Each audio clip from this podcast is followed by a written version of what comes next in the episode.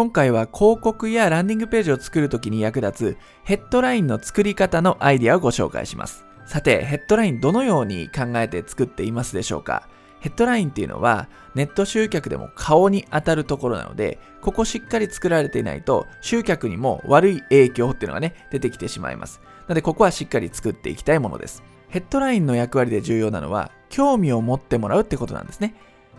いくらいい商品サービスでも興味を持ってもらえないと中身を見てもらえません。中の文章とか動画を見てもらえません。なんでヘッドラインでちゃんと引きつけて次に進んでもらうっていうのはとても大切なんですね。じゃあこのヘッドラインどういう風に作っていけばいいでしょうか今回簡単なアイディアを紹介します。それは何かっていうと、当たり前と予想外を作るってことです。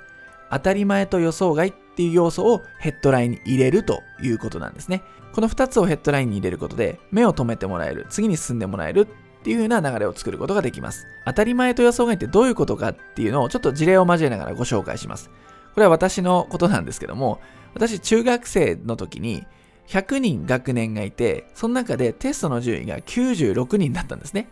とてもおバカさんな中学生だったんですよ。そんな中、ある友達と出会うんですよ。その友達っていうのは、授業中基本寝ている、先生から刺されても答えない、宿題もやってこない、態度が非常に悪い友達だったんですよ。ところがある日、衝撃の事件が起きます。学校で受けた実力テスト、模擬テストっていうのがあるんですけども、その結果が返ってきたんですね。で、その時に、その友達が学年1位だったんですよ。ダントツの学年1位だったんです。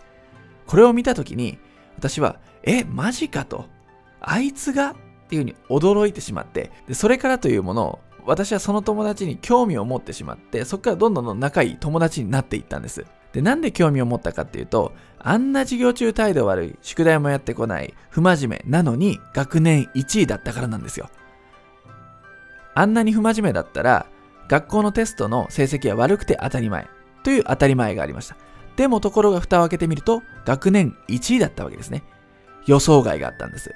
この当たり前と予想外があることで人は興味を持ってしまうんですね。少なくともそれを無視してスルーすることは難しくなります。よくヘッドラインを作る教訓としてターゲットとベネフィットを入れなさいってことあると思うんですけども、もちろん大切です。ですがそれだけだと退屈になったりだとか、ありきたりになってしまうことも多々あるんですよね。その時に思い出してほしいのが、この当たり前と予想外っていう要素が入っているかどうかっていうことになります。この要素を入れるためにはまず当たり前を定義します。予想外を演出するには、その前の当たり前を定義する必要があります。当たり前の定義なしに結果だけ見せても何の感動もありませんからね。まず当たり前を定義します。その上で予定調和を崩していきます。